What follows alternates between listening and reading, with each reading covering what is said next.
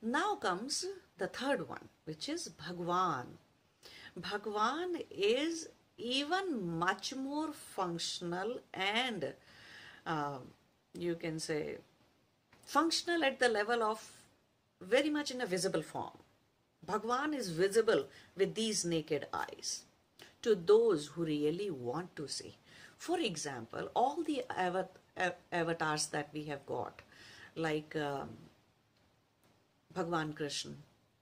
Why is he called Bhagwan Krishna? Because he is the avatar, he is the form of Paramatma to do even some more functions down here, set up dharma, you know, go through a crazy life and, you know, bring dharma, truth, and non-violence in people's life and set up things right. So that way, that is called as Bhagwan. Now, Bhagwan is the word Bhagwan is made up of made up of two words. Two one the, the real dhatu is bhaga. And the meaning of bhaga and one means the one who possesses bhaga. Bhaga means six qualities.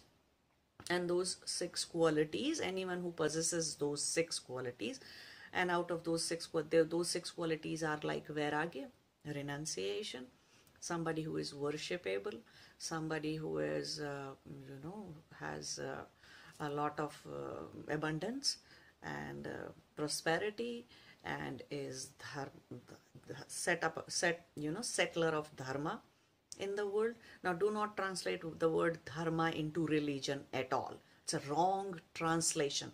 It's a non-translatable word, dharma. Okay, if you want to watch if you want to understand what is the difference between dharma and religion, there is a separate video that I have made long back. You can search on my uh, YouTube channel and you can watch that.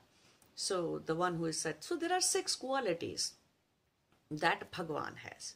And from that point of view, a lot of gurus, those enlightened gurus, were also termed as Bhagwan because they possesses they possessed all those six qualities lot of work many of them were termed as bhagwan so you can say that we have bhagwan is something that you know guru is bhagwan at times. A lot of people think of think that way because they possess those six qualities.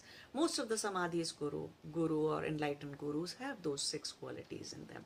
So they can also be called as bhagwan or time to time the uh, avatars that we had in uh, our sanatana dharma the Bhagwan Vishnu or uh, you know Ram or uh, Bhagwan Ram or you can say you know Varaha avatar or any any other avatar that has happened they all had they all are called as Bhagwan